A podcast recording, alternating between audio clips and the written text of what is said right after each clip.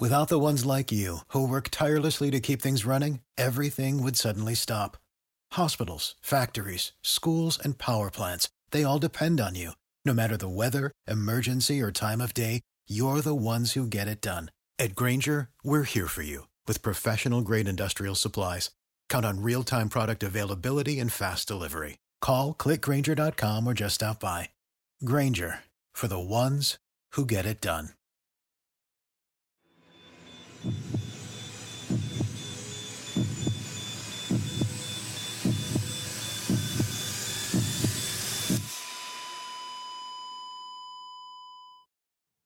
Our episodes deal with serious and often distressing incidents.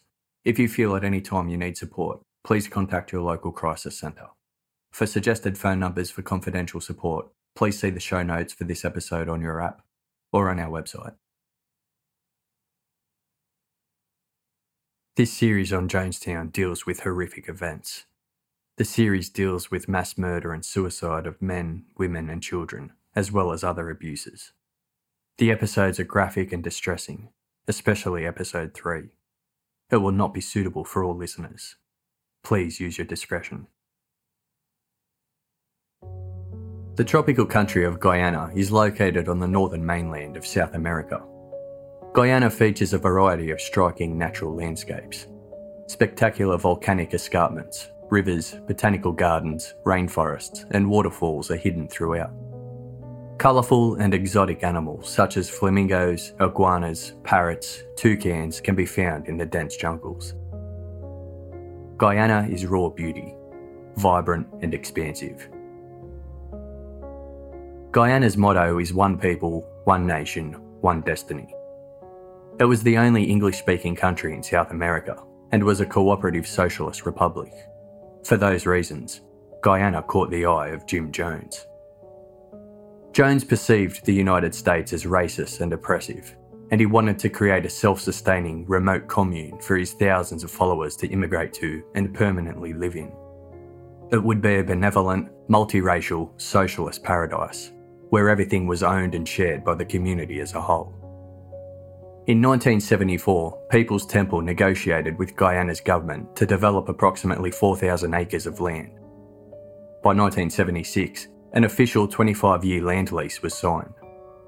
People's Temple were to pay roughly $1,000 annually to the Guyana government for the chosen land. An isolated area of jungle along the Venezuelan border was chosen for Jim Jones's socialist community. Jonestown.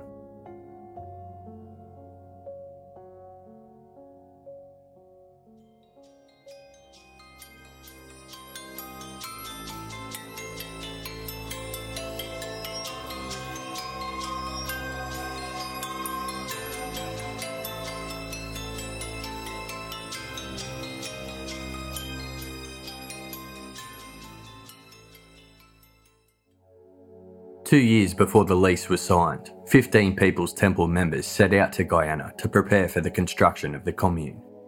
They set sail from Miami in July 1974. It took 10 days to cross the Atlantic Ocean between North and South America.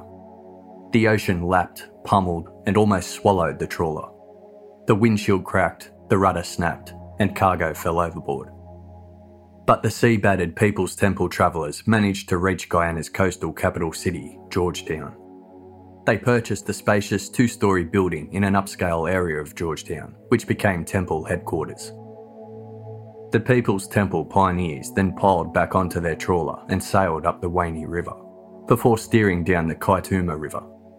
The Kaituma River snaked through the foggy rainforest and led the trawler to its final destination, Port Kaituma. The harsh reality of the third world nation hit when they arrived at the riverside village of Port Kaituma. Slums of shanty homes made from mismatched timber with corrugated iron roofs lined the streets. Residents suffered from disease and malnutrition. Children's bodies were swollen, sweaty, and covered in sores. Dead animals rot in trenches of mosquito infested water on the side of swampy red clay roads. The humid air felt oily and tasted burnt. Nevertheless, the People's Temple pioneers were determined. Each day they'd wake early, pile into flatbed trucks and drive six miles down the potholed clay road to where their commune was to be established. What started as a single footpath through the jungle was cut away by hand using axes, cutlasses, and machetes. It was hard, backbreaking work. The jungle was unspoiled and inaccessible. Mike Touchette, an early People's Temple settler in Guyana, quote, Living down there was hard, heavy work, mostly with your hands and your back, but with the additional challenges of the jungle thrown in, like the heat, the rain, and the bugs. We were also isolated from everything and everyone. If we needed a piece of equipment, we couldn't go down to a local supply store. We had to fashion it ourselves, or wait for weeks while the order came in from Georgetown or even further away, or do without. You had to have a pioneering spirit to survive.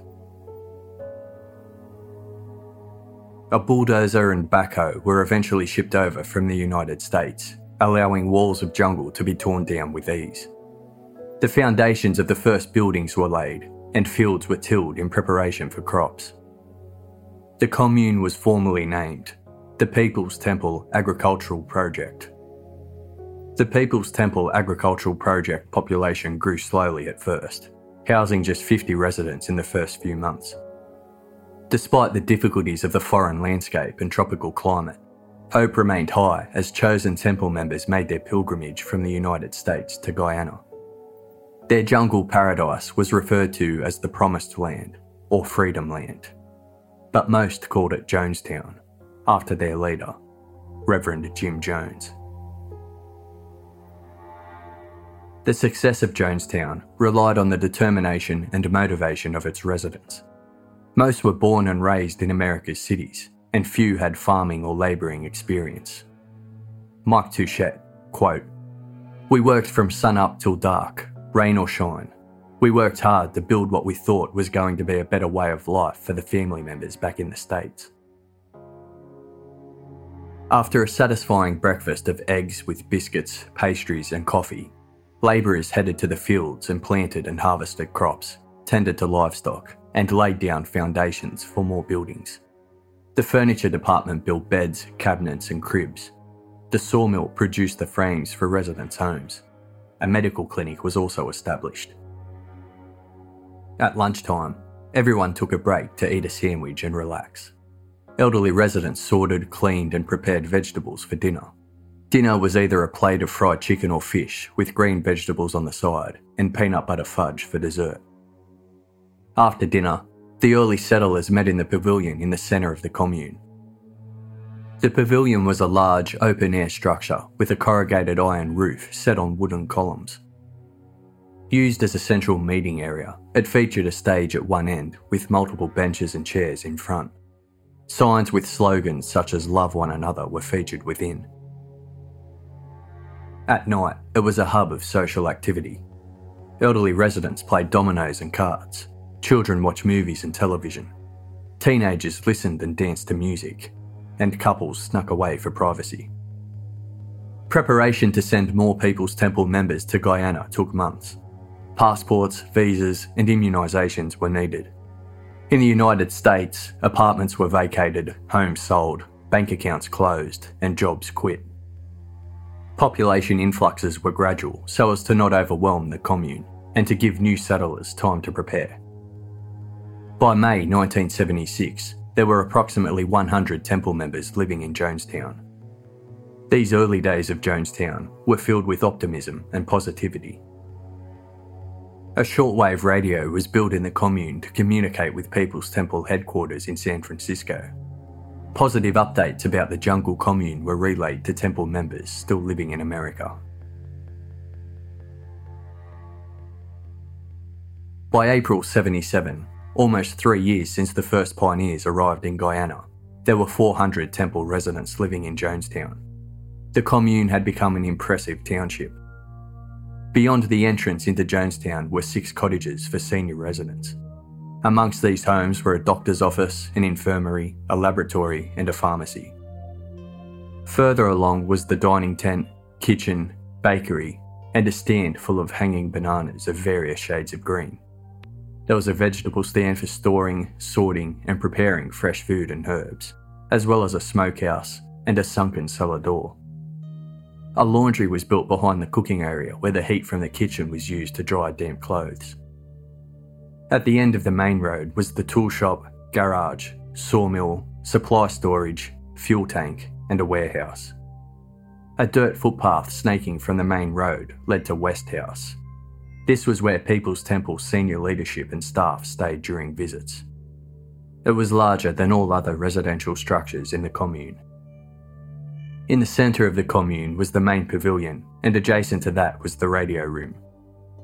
Next to the radio room were two educational tents and a library where school classes were held for children. There was also a playground and a basketball court. A dormitory was used as a nursery for toddlers and preschool children. Another was used as an animal refuge. Beyond these dormitories, the path forked in two directions. To the left were several cottages known as East House, where outside visitors stayed. The second path led to 48 pastel coloured cottages where Jonestown's adults slept. Overlooking the cottages was a guard tower.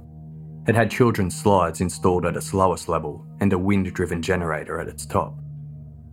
Bathrooms and showering facilities were nearby, the toilets were built over a pit, and the toilet seat was a long bench with six oval holes.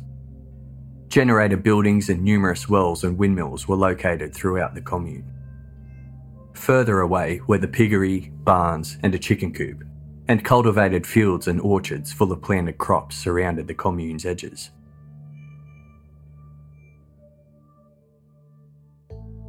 Reverend Jim Jones visited his commune throughout its progress.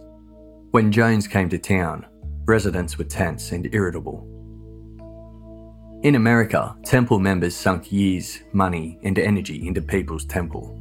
They were rewarded with long work hours, violent punishments, public humiliations, social isolation, and blackmail. The negativity corrupted the purpose of the temple to bring equality through socialism. Once a compassionate leader, Jim Jones transformed into a paranoid drug abuser, sexual predator, and egotistical tyrant. As temple life in America spiraled into one of cruelty and control, temple life in Jonestown without Jones was a relaxed atmosphere. Jonestown resident Eugene Smith, quote, When Jim Jones wasn't there, things tended to be a little bit lighter. People would be dancing or singing, there'd be music in different cottages. But when Jones was present, it was very, very dark. It was almost like a dark cloud. Jones filmed one of his visits, and the footage was spliced together by People's Temple PR teams to relay an image of the commune that was favourable, but not truthful. The PR videos featured panning footage of the large agricultural fields lined with growing fruits and vegetables but they didn't show that most crops failed to reach harvest due to unpredictable weather, pests, and poor soil. Fruit trees took years to grow and produce, so they provided no immediate sustenance. The videos featured close ups of satisfying meals consisting of bacon, barbecued ribs, sausages, and fried chicken. However, cows, pigs, and chickens were dying from a mysterious illness, and meat had become a rare ingredient on Jonestown's menu. Jones toured the chicken coops on camera and lied about there being thousands of chickens in the commune, and that none of them had ever died, calling it a miracle of miracles. Residential cottages were shown in impeccable condition, with only two bunk beds featured in each. In reality, cottages were overcrowded because homes were not going up as fast as new residents were arriving. By mid 1977, there were already more people in Jonestown than the land could support. Jonestown residents were unaware of the bad news unravelling in America. On August 1, 1977, New West magazine published an article titled Inside People's Temple. The article featured testimony of ex Temple members who exposed Jim Jones as a possessive and violent fraud.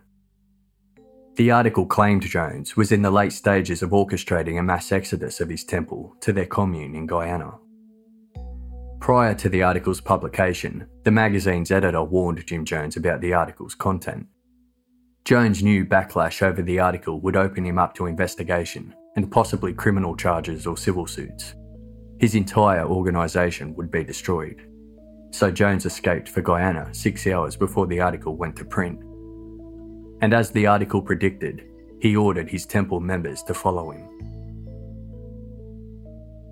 The mass exodus to Guyana happened almost overnight. Temple members were told Father had called them to the Promised Land. They packed their belongings, quit their jobs, and abandoned their families and friends. To avoid suspicion, members told loved ones they were going on a routine temple bus trip. Temple staff forged letters on behalf of members stating they left for Jonestown voluntarily and were in good spirits. To avoid unwanted attention, buses split the hundreds of migrants between airports across the country. The media noticed the disappearing act, but People's Temple quickly released statements denying they were pulling out of America. They attacked the media for orchestrating a well coordinated conspiracy and smear campaign against Jim Jones. Over the following days, worried friends and relatives of Temple members arrived at the Temple's San Francisco headquarters. But no one answered the door. One worried relative told the media, quote, I think that Jim Jones took his group down to Guyana because he was afraid to face the publicity and answer the questions here in this country. I don't think that he feels confident having People's Temple members talk to their relatives. I think the only way he can survive and sustain what he started is to isolate all his followers from this country and from their families. Temple members were excited to go to Jonestown for years, they'd listened to updates of Jonestown over radio and watched the videos. They thought they would be visiting for just days, weeks, or maybe even months, but would eventually return to America. But they were unaware of a confidential order direct from Jim Jones to Temple leadership. The trip to Guyana was final for anyone who took it. No one would ever return to America. Once in Guyana, new arrivals were made to surrender their belongings, as everything was communal in socialist Jonestown. Their passports were confiscated for safekeeping and locked away. Jonestown leadership determined housing and job placements. Parents were upset to find they were lied to. There wasn't a cottage for every family in Jonestown. Leadership divided couples into different cottages. Men and women were housed separately, and children were taken to the nursery. Long-time Jonestown residents were anxious. The mass exodus from America brought more than 500 new people into Jonestown. Within weeks, the population spiked from 400 to almost 1,000 people. Jonestown wasn't equipped to sustain a population of that size. It was already struggling with the population it had before the exodus. Each residential cottage was designed for four people. They now housed between 10 and 20 people. Some cottages were missing doors and window screens. Cramped inside were combinations of double and triple bunk beds, with additional beds in the upper loft area. Mattresses were thin slabs of foam, and blankets were too thick. Cottages would become stifling hot as the South American sun roasted their corrugated iron roofs. Residents were woken each day at 6am, and sometimes as early as 3am. Newcomers were expected to head straight into the agricultural fields and start working upwards of 12 to 16 hours per day. Soon, all meals consisted of rice and gravy. Portion sizes shrunk daily, and some meals were skipped entirely. Food became currency. You'd earn it if you worked for it. Insects fell in the soupy, sticky pots of food, and they were impossible to pick out, so people ate in darkness to avoid seeing what ended up in their mouths. Gone were the days of cooked meat, pastries, coffee, and peanut butter fudge. Wounds festered, infections spread, mosquito bites dotted skin. Diarrhea, dehydration, intestinal worms, and rashes were common. The promised land was everything but what they were promised. Jonestown wasn't a place of freedom and equality. It was more like a police state. As People's Temple members suffered, their leader lived comfortably in his two bedroom West House cottage with his mistresses. Jones's cabin had air conditioning, a double bed, window screens, a typewriter, a radio, and a refrigerator stocked with his favourite soft drinks and treats. His daily meals consisted of meat, salad, jelly, and coffee. Despite his luxuries, Jones felt like a prisoner in his own home. His reputation in the States was ruined and he could never return. Paranoia withheld personal responsibility.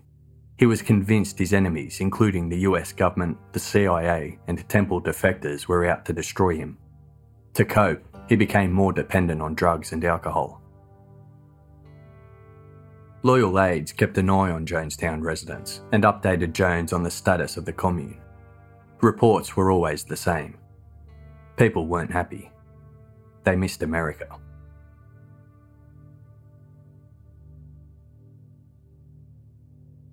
Jones censored all incoming and outgoing mail to cut the emotional ties his followers had to what he called fascist America. Jonestown residents were sent hundreds of letters from worried loved ones back home. A father sought answers from his ex wife who took their children to Guyana. A brother asked his sister to see him before he died of cancer. One letter notified a mother that her daughter had overdosed. Some put money inside their letters for flights back home. Letters were first received by Jonestown senior staff and then read to Jones. When asked if the recipient should receive their mail, Jones's reply was always the same no. Residents started to question why they weren't receiving letters anymore. At first, Jones blamed the US government, and when that answer became unsatisfactory, he claimed their relatives had simply stopped writing to them. Jones allowed for outgoing mail under the condition that letters were written in front of censors. Approved letters were filled with lies about what residents were eating, what they were achieving, and how healthy and how happy they were. Jones rigged a loudspeaker system throughout Jonestown. Every day, for hours at a time, He'd rant into a microphone about America, fascists, and his enemies. And he would give his own biased opinions and commentaries on reported news. Jonestown resident Deborah Layton, quote, Only Jim spoke on the speaker system. It went 24 hours a day, and he would tape himself, so in the middle of the night, all through the night, his voice was talking to you. Jones used the droning broadcasts as a deliberate psychological technique to interrupt free thinking. It kept listeners in a disjointed state that made them receptive to fed information. Access to radio and television had been prohibited, so members had no idea what was truly happening outside of Jonestown. Large scale race riots, mass murder of minorities, and the reintroduction of slavery were just some of the lies Jones spread about America. He wanted to make life in Jonestown appear better than life back home. Residents were quizzed daily on the content of Jones's broadcasts. Those who failed the tests were made to work twice as hard and were forbidden to talk to others. Jones's loudspeaker ramblings were frantic, nonsensical, and outrageous. Some residents quietly contemplated if Jim Jones had finally gone insane.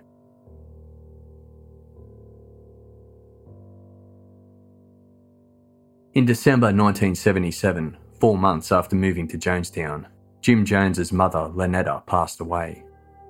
Lynetta lived in her own private cottage. A long-time smoker, she suffered from lung disease and rarely left her bed.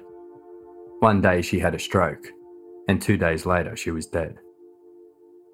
Publicly, Lynetta was a great defender of her son. Jones loved his mother deeply her avid interest in humanitarianism defined his formative years and influenced his goals in life.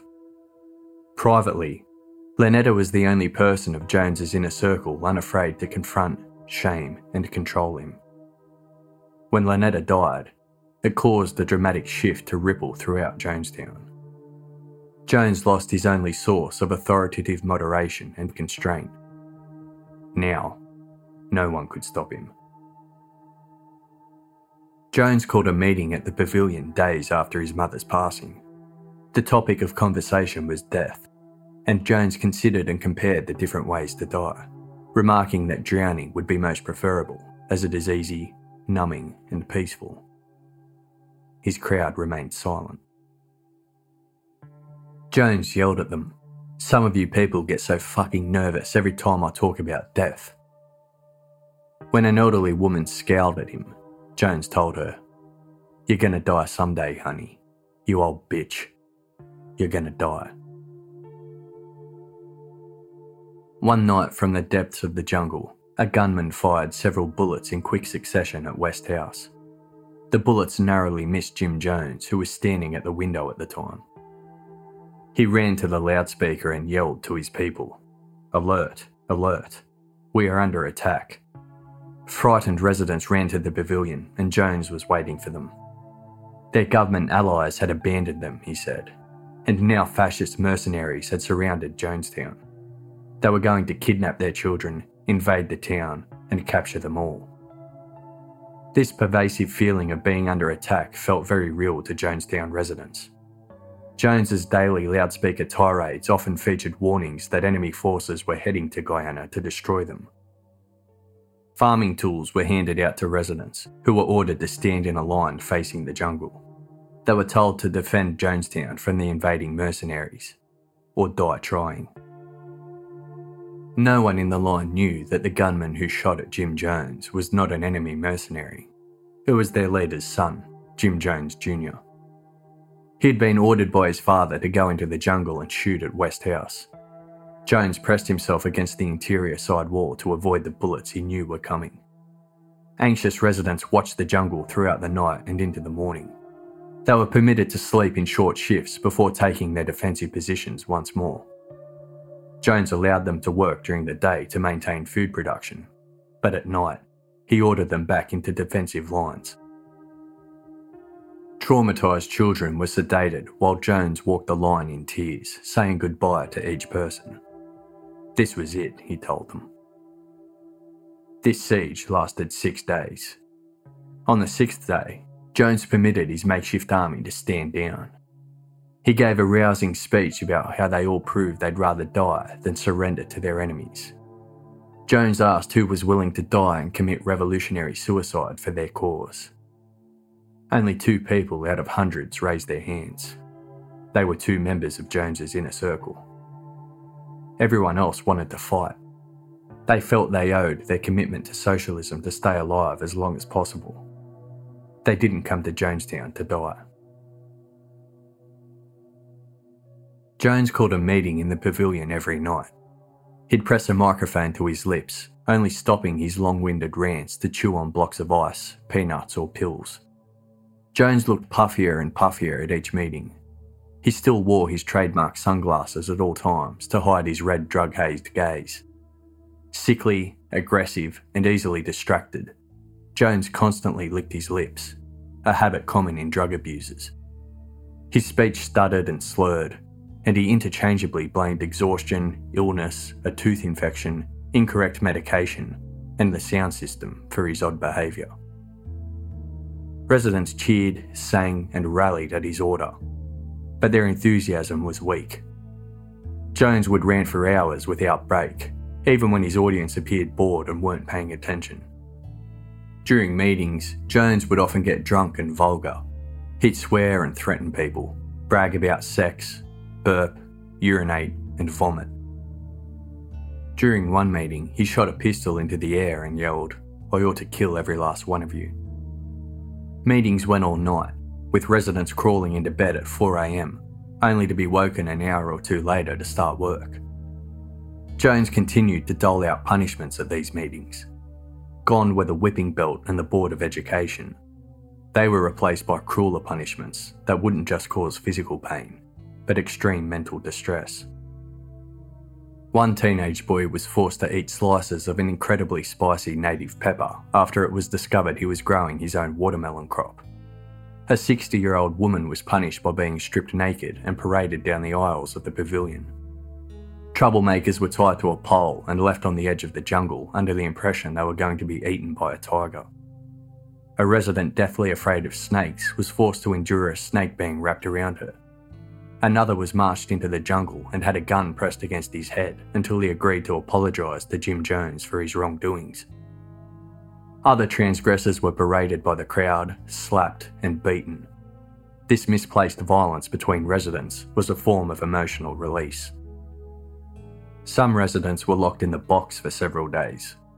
The box was a 1.2 by 1.8 metre shipping container that had been dug into the earth. It was soundproof, dark, and hot. The sensory and social deprivation caused them to hallucinate. For long term punishment, Jones invented the learning crew. Infractions that could get you assigned to the learning crew included being late to work, worshipping God, acting capitalist, or saying the words, I want to go home. The learning crew were forced to do low status, exhausting, and undesirable tasks. Repeat offenders got extended sentences. The Special Care Unit was an area in the medical section of Jonestown reserved for the most rebellious residents, those who were increasingly vocal in expressing opposition to Jones. Protesters were restrained and sedated with drugs until they were almost catatonic. If they wouldn't willingly swallow the tranquilizers, they were forcibly injected. It seemed impossible to escape Jonestown, the surrounding thick walls of unexplored jungle were impossible to trek for most residents. However, one person took a chance. On an early August morning, Guyanese police in Port Kaituma noticed a dishevelled man emerge from the dense jungle. He introduced himself as Leon Broussard, a member of People's Temple and resident of Jonestown. Leon told the police Jonestown was a slave colony. When Guyanese police investigated, Jim Jones called Leon a drug addicted liar, but agreed to return the man's passport and pay for him to return to the US. After this escape, Jones encouraged his followers to spy on each other and report dissent. If a resident looked too long at the jungle, they were reported for plotting an escape. Residents became so paranoid about their thoughts and behaviour, they confessed to minor infractions before others could dob them in. Jonestown resident Vernon Gosney recalled, quote, A father would turn in a son, a husband would turn in a wife, a small child would turn in a parent. There was no freedom to express to one another what was going on because everything was suspect. The most forbidden thing to express was to leave. Jonestown's resident doctor was a 29 year old man called Lawrence Eugene Schacht. Lawrence, or Larry as he was known, was once addicted to crystal meth, and People's Temple helped rehabilitate him. Temple leadership noted Schacht as emotionally unstable and insecure, but also highly intelligent. The Temple funded Schacht to study medicine at university. He graduated with honours and began an internship at San Francisco General Hospital. But by the fifth week of his internship, Schacht disappeared. Jim Jones had ordered him to Jonestown. Schacht was the only doctor in Jonestown, and his inexperience was a problem. He was unfamiliar with treating simple medical issues such as setting broken bones and medicating skin rashes.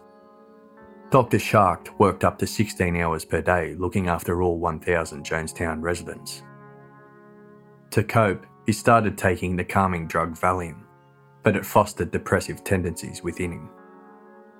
To Jonestown residents, Dr. Schacht was a strange loner who was emotionally unstable, paranoid, and highly inappropriate.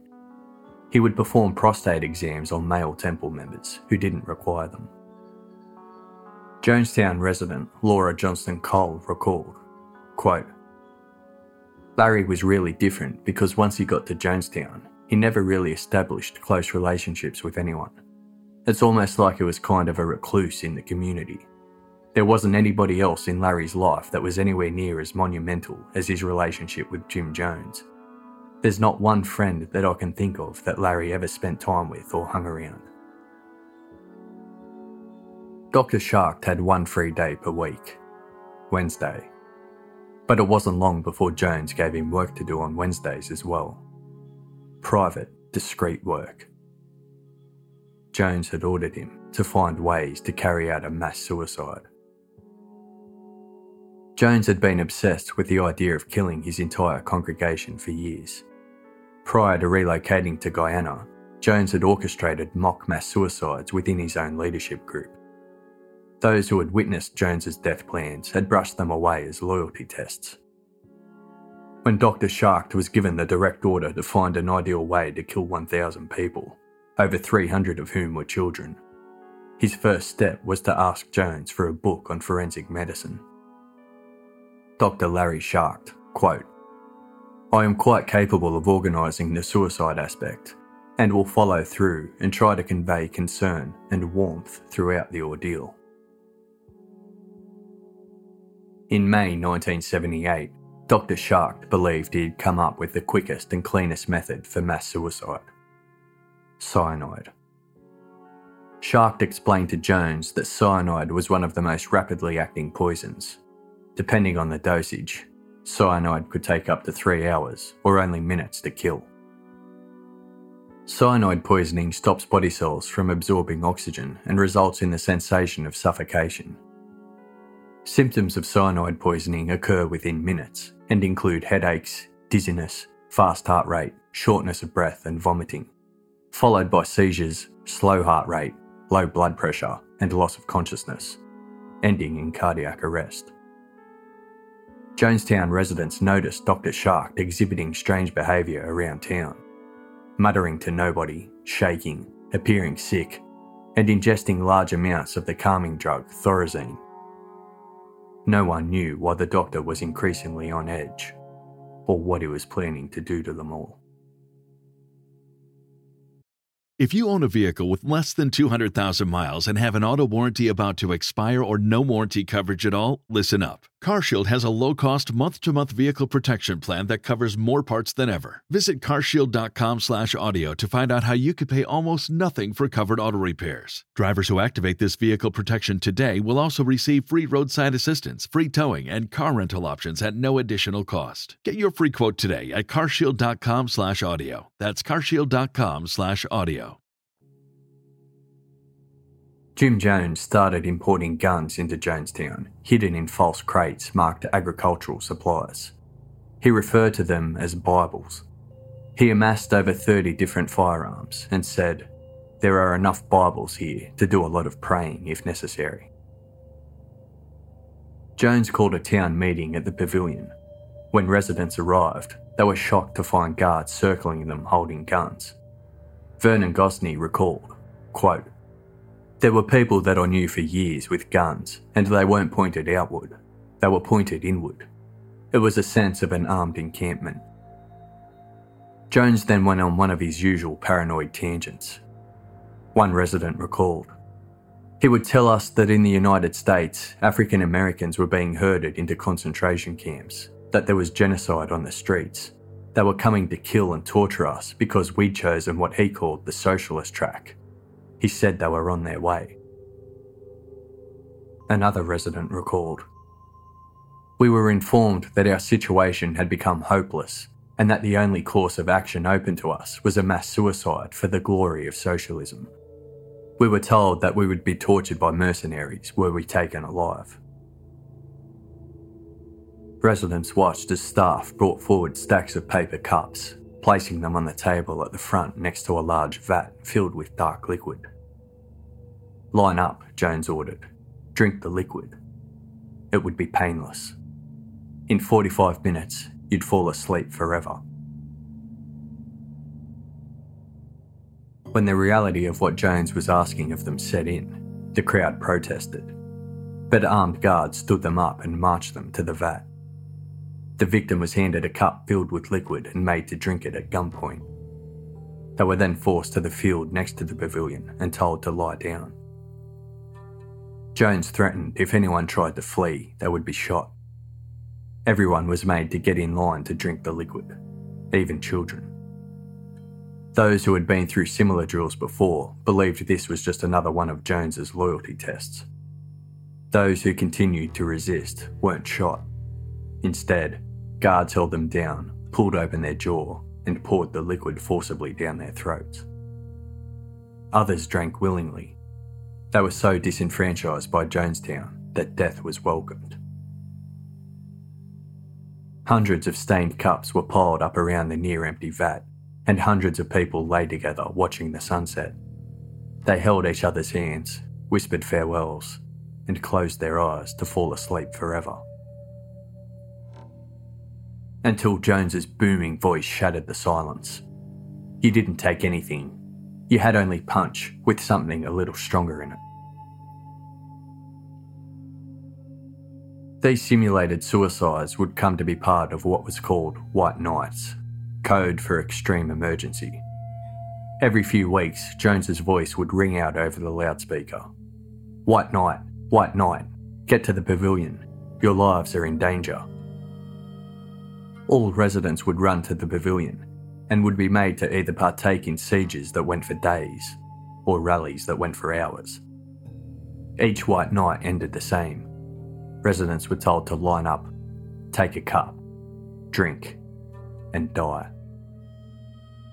At the end of each white night, Jones would laugh and clap. He'd explain it was only a rehearsal and now he knew whom he could trust. Then he'd say, Go home, my darlings. Sleep tight.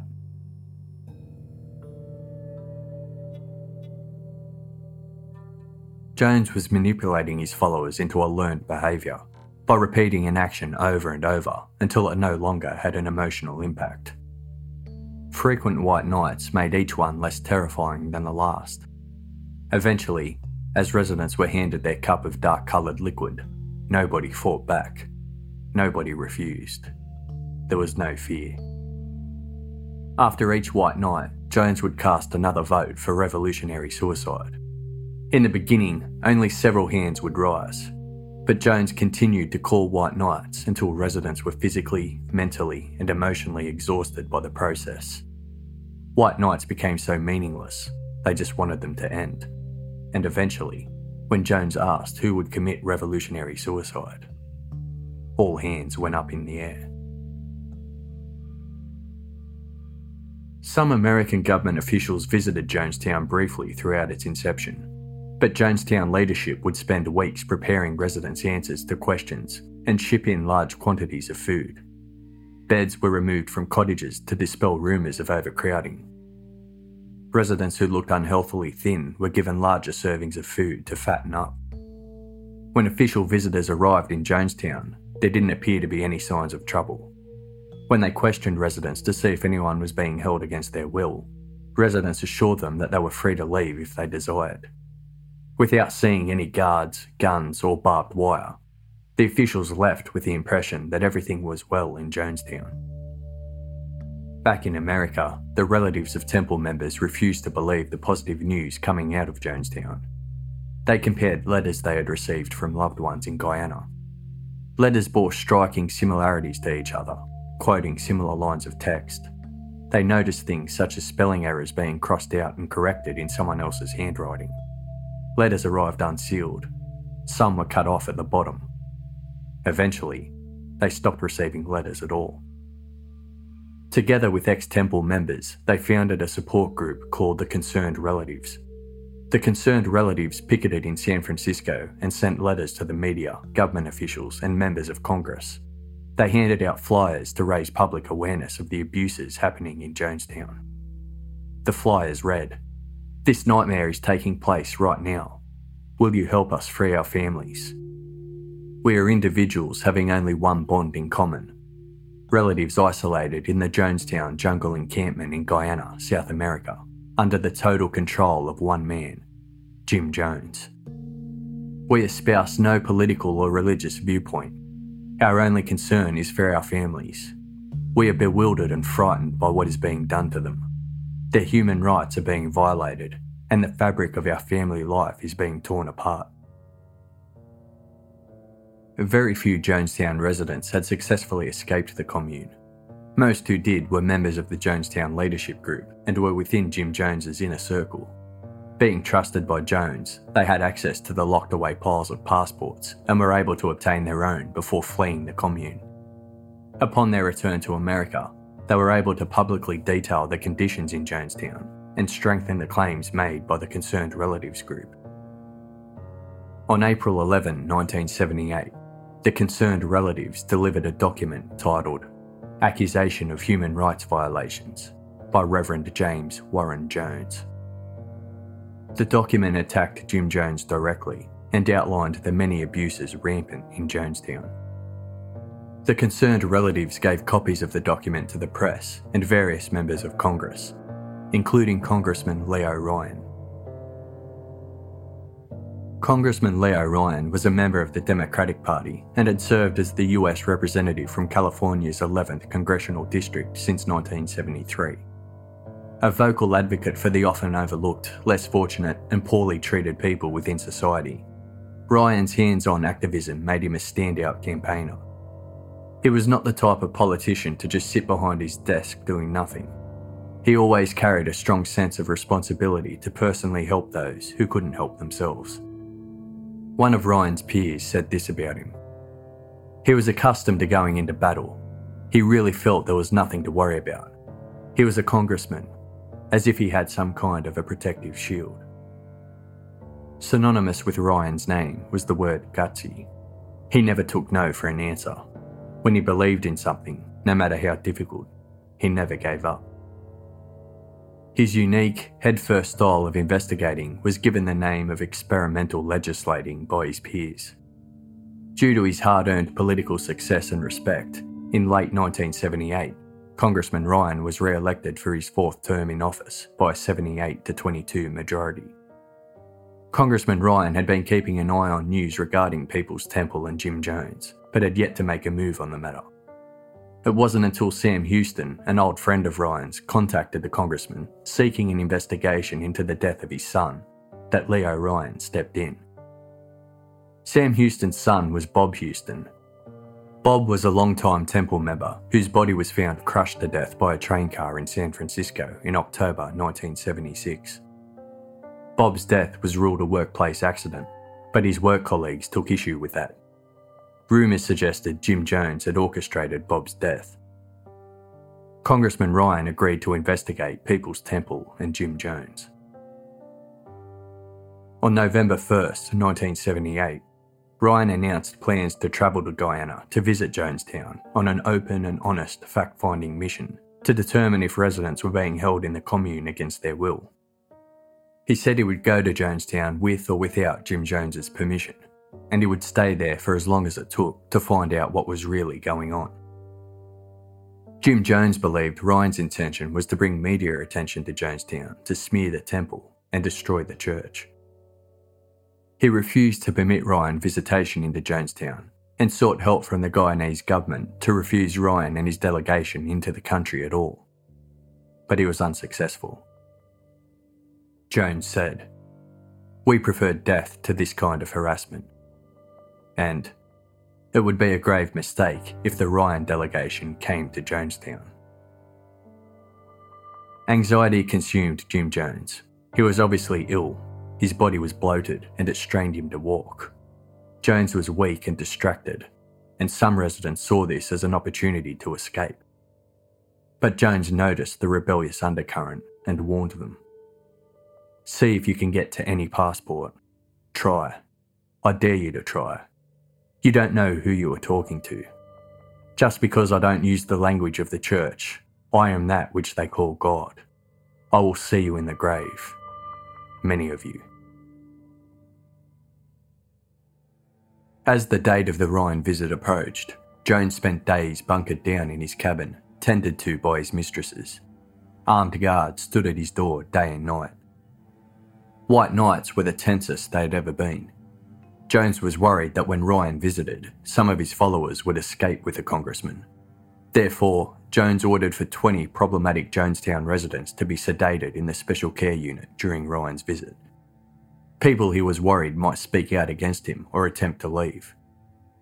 He then painstakingly coached other residents on what they were permitted to say and do when Ryan arrived.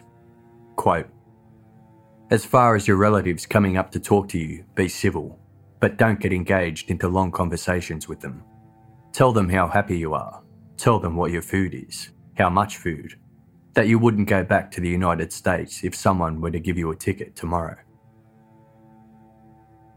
Days before Ryan's visit, a special delivery arrived to Jonestown. It was a large steel drum. An image of a human skull sitting on two angled bones was marked on its surface. The chemical drum wasn't listed on any itinerary. It was whisked away and hidden in the warehouse by Jonestown medical staff the moment it arrived. The presence of the drum lingered in the minds of those few who had seen it. They considered the possibility that Jim Jones was planning to poison Congressman Ryan, They didn't know that inside the drum was one pound of sodium cyanide, enough to kill 1,800 people. On November 12, 1978, Ryan, his media entourage, and 14 concerned relatives arrived in Guyana's capital city, Georgetown.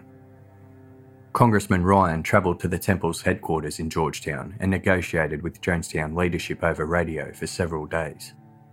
It was eventually agreed that the congressman could enter Jonestown for a few days to interview residents for his investigation, but not all of Ryan's delegation were permitted to enter. His staffer from the US Embassy was accepted, as were several reporters, a producer, a cameraman, and a soundman. Only four out of the 14 concerned relatives were given permission to visit. The night before the visit, Jones held a final rally in the pavilion. He said, We've been debating about dying. It's easier to die than talk about it. I'll worry about what you people think because you're trying to hold on to life, but I've been trying to give mine away for a long time. And if that fucker wants to take it, he can have it. But we'll have a hell of a time going together. On November 17, 1978, Congressman Ryan organised a light plane charter to take his group from Timehri Airport, south of Georgetown, and to make the 150 mile flight to the Port Kaituma airstrip, located just a few miles out of Jonestown. The narrow dirt runway of Port Kaituma was initially too muddy to land, so the pilot turned away to realign his landing path to a space that was drier. While turning his plane around, he briefly flew over Jonestown, giving his passengers a look at the massive size of the project below. It was a fully realised town, not a small jungle camp as they expected. Reporter Tim Reiterman, quote, When we flew over the jungle, it became pretty clear how remote and inaccessible Jonestown really was. It became clear how difficult it would have been for anyone to leave Jonestown. The pilot returned to Port Kaituma and landed. On the side of the runway, waiting for Ryan and his delegation, was a beat up flatbed truck that would take them to Jonestown. The only road in and out of Jonestown was the Matthews Ridge Port Kaituma Road. It was a narrow, long road of red clay. A cloud of crimson coloured dust rose when the truck carrying Congressman Ryan's entourage drove towards Jonestown. Logs were placed across the road in what the visitors perceived was a deliberate act to keep them out. They waited for a bulldozer to arrive and clear the way forward. By the time they reached Jonestown, day had become night. Swinging over the entrance was a sign that read, Welcome to Jonestown, People's Temple Agricultural Project. There were no barbed wire fences surrounding the commune. No watchtowers, guard posts, or prisons. No guards with guns.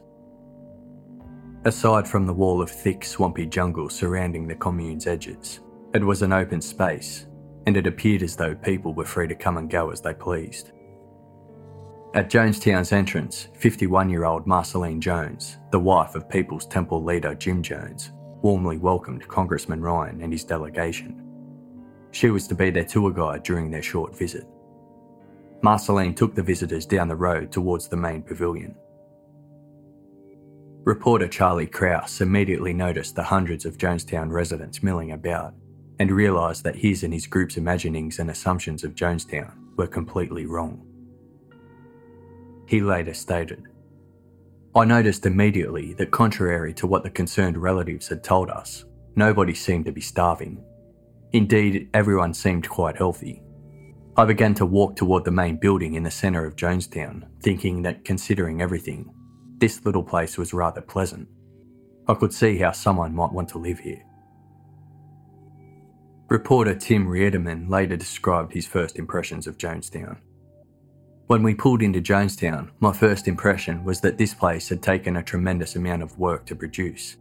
To make something from scratch in the middle of nowhere was an impressive feat. There were hundreds of people around the pavilion, and we were escorted there directly to the Reverend Jim Jones. 47 year old Jim Jones wore a red sleeveless buttoned shirt and light coloured pants for the occasion.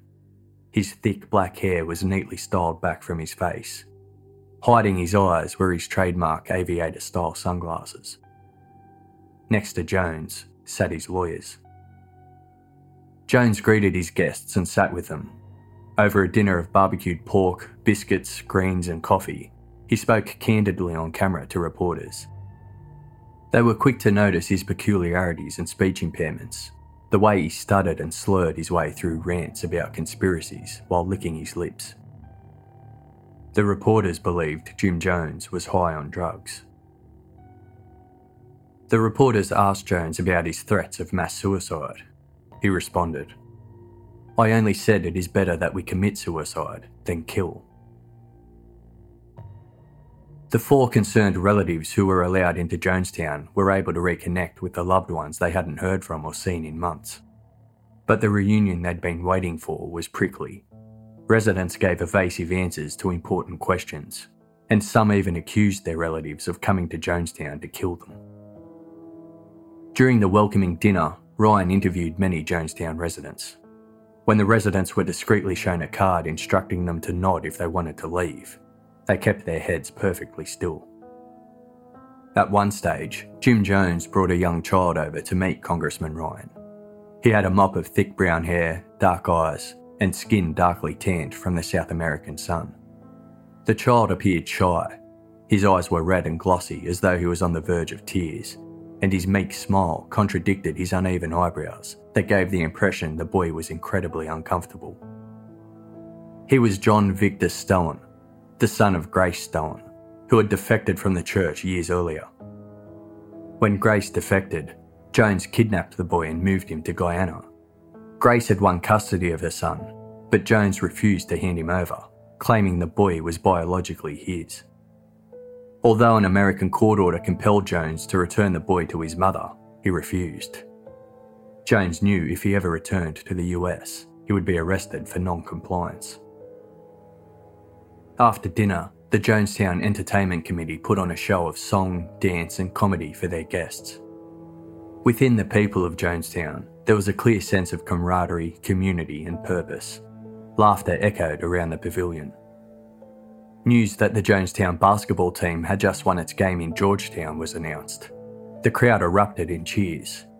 Jim Jones jumped to his feet and announced gleefully, That's a coup. Marceline Jones then introduced Congressman Ryan, who stood and faced the large group of Jonestown residents at the event. Hanging above the stage behind Ryan was a sign that read, Those who do not remember the past are condemned to repeat it. Congressman Ryan began his speech. Quote, Very glad to be here. I think all of you know that I am here to find out more about questions that have been raised about your operation here.